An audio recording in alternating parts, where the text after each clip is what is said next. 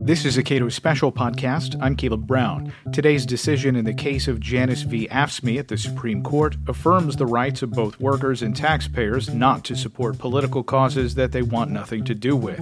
Trevor Burrus, who worked on Cato's brief in the case, discusses the opinion of the majority and the dissenters.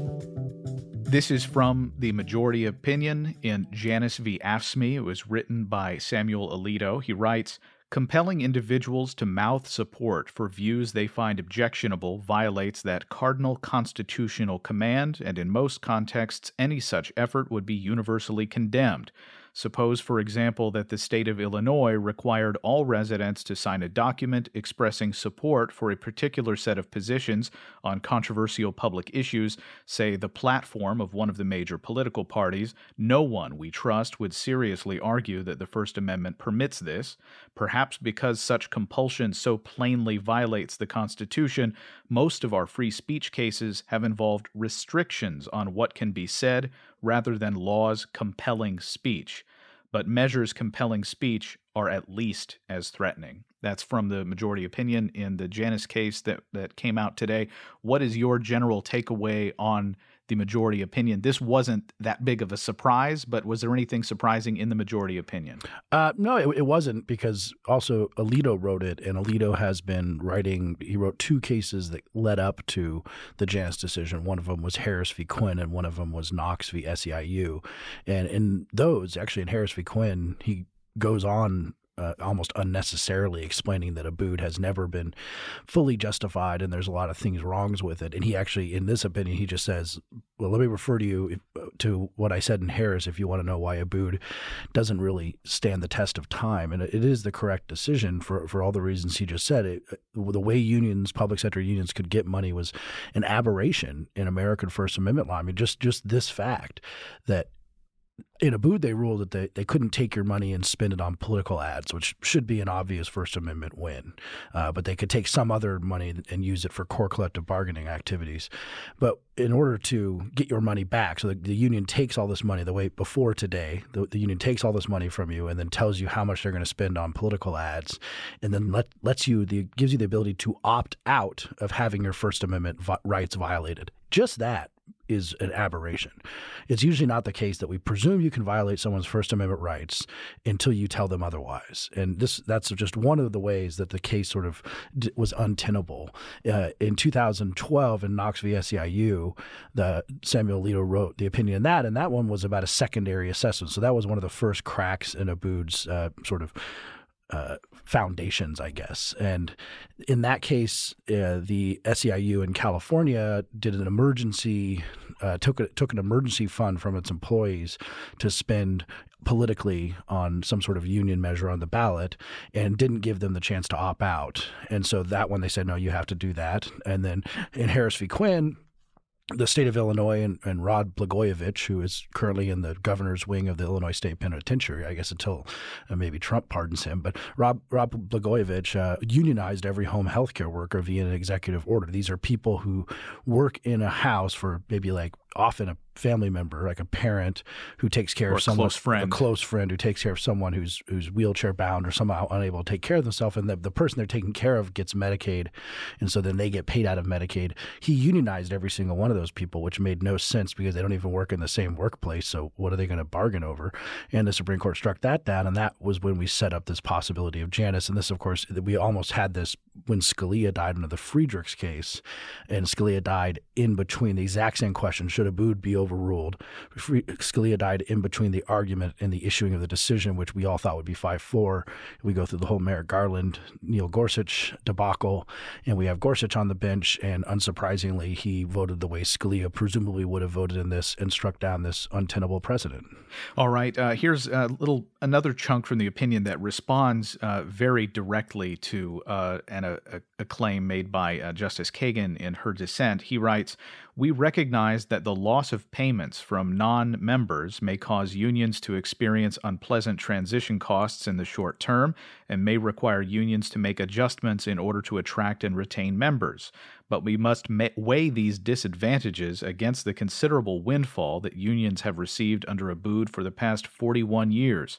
It is hard to estimate how many billions of dollars have been taken from non members and transferred to public sector unions in violation of the First Amendment. Those unconstitutional exactions cannot be allowed to continue indefinitely and we don't know we don't know exactly what will happen. People have tried to run uh, prediction algorithms and stuff to figure out how many people are going to opt out now, how much money the unions are going to lose. In some states, this doesn't apply to all states. I mean, it does, but all, but some states are right to work states.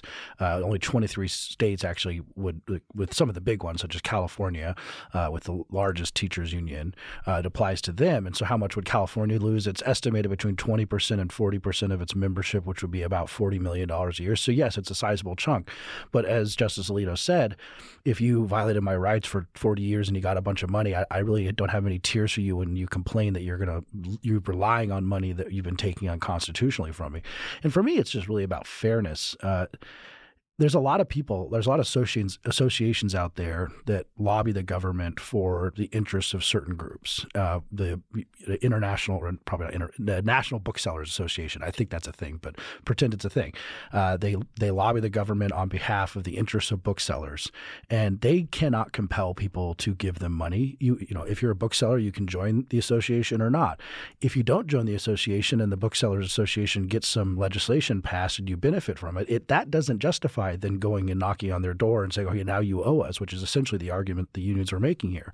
The unions now are just like any interest group, the public sector unions, who have to lobby the government on equal footing. The Parent Teachers Association, who can maybe be fighting the union sometime on different parts of education policy, they can't go to the parents who aren't a member of the PTA and say, hey, we're benefiting you, you owe us money now. That's the way everyone else works except for unions. And it's an extraordinary privilege that they've enjoyed for a long time. And I'm not anti union at all. I'm an anti involuntary unions. I don't think unions should have any thumb on the scale that lets them have more political power than other groups. And if you just look at the kind of policies they can get passed, and if you look at a place like Europe, much of Europe, where unions, public sector unions can go on strike, you know, 70, 80 times a summer and destroy and disrupt people's lives and their vacations. Uh, I don't want that to happen here, but unions can still go for their interests and try and get things from the government. They just don't need to do it with a special privilege. Uh, this is from uh, Justice Kagan's uh, dissent, and she relies uh, very heavily on stare decisis in her. Um, in her opinion, she writes here Abood is not just any precedent, it is embedded in the law in a way not many decisions are. Over four decades, this court has cited Abood favorably many times and has affirmed and applied its central distinction between the costs of collective bargaining and those of political activities. Reviewing those decisions not a decade ago, this court unanimously called the Abood rule a general First Amendment principle. So it, she says that the, the you know she argues later here that the reliance interests of states that have set up legal uh, regimes uh, using uh, Abood as guidance and as something that they could depend on is something that is extremely important. And throwing uh, this, uh, throwing out Abood, overturning Abood, is, um, you know, it's extremely disruptive. I think it's fairly disruptive, but we have to understand how weird the system that existed before. So yes, the, the unions have had to go through this process of notifying their members, their non-members, the people who they take money from but don't want to be a member of the union. They have to give them these what they're called Hudson notices, where they explain how much you're going to take. And actually, on page 41 of Justice Alito's opinion, he he gives an example of of uh, how the, uh, the a typical way that the union would send someone a notice of what they're taking and what what's chargeable and what's not chargeable, and uh, it's very confusing. Um, all of it is very confusing. The unions have used the confusingness of these sort of forms that they send to their advantage for many years, uh, making sure that you know they say, well, you can have your money back. There's some money you can't have back, which of course today now they have to give it all back. But the money that they were they had to give back under Abood is like you could have your money back, but you know here's 37 forms that you have to fill out and you have to file only in two weeks in August. All these just very spurious type of behavior, so they could keep as much money as they wanted to, and people just wouldn't bother with it. So yeah, the unions have relied on it, and other states have relied on it. But that to me, it's it's one of the things that we look at with stare decisis, which is which Alito goes through an entire section that very closely uh, mirrors Cato's brief, actually, in which we really focused on whether or not Abood is a good candidate to be overturned. And one of them is it's been proven to be un- unworkable uh, and that it was wrong when it was decided. It was decided on on wrong grounds, actually. Uh, Abood cited cases that it shouldn't have cited for propositions that didn't uh, mean what they thought it meant. So all these together, you know, Alito was very careful. Whenever you overturn a 41 year old precedent, you want to be very careful to explain that you know we're doing this for good reasons, and that it doesn't mean we we can't overturn cases. Cases that are wrong will create huge reliance interest, but they're still wrong. And Abood was wrong the day it was decided. So. Um, you know, I, I want to make a note here, and, and that is of uh, libertarian free market organizations, um, it is it, it's important for uh, us to make a note that the Mackinac Center, which was started in the late 1980s by Larry Reed, uh, and he started Mackinac when it before state-based think tanks were really a thing. This was what they this was the nut they wanted to crack, mm-hmm. and it, and here here we are, uh, you know, decades later and uh, it's been cracked. So you know, to the to the people who who run that organization have been producing research on uh, labor law for so long. Congratulations and thank you. And of course, National Right to Work Foundation has been working on this for quite a while too. It is it is a I mean, the left will portray this as a dastardly plot to overturn workers' rights, um, which is an interesting thing that you know we, we always talk about plots in DC, and that's that is true. People get together in DC and, and make plans of action. That is a true thing on all sides of the political spectrum. And so there was a there was an idea that, that we could get this precedent overturned because it's just wrong. I mean, it, it it's very there's a section of Alito's opinion where he explains, and I wrote about it in our brief, uh, how wrong it actually is. So I encourage listeners who may be skeptical of the Supreme Court's decision to go read about how how bad the reasoning was in Abood. And so these organizations saw this and they brought cases that were going to chip away at it slowly. This is not dissimilar from what Thurgood Marshall did in Brown v. Board of Education.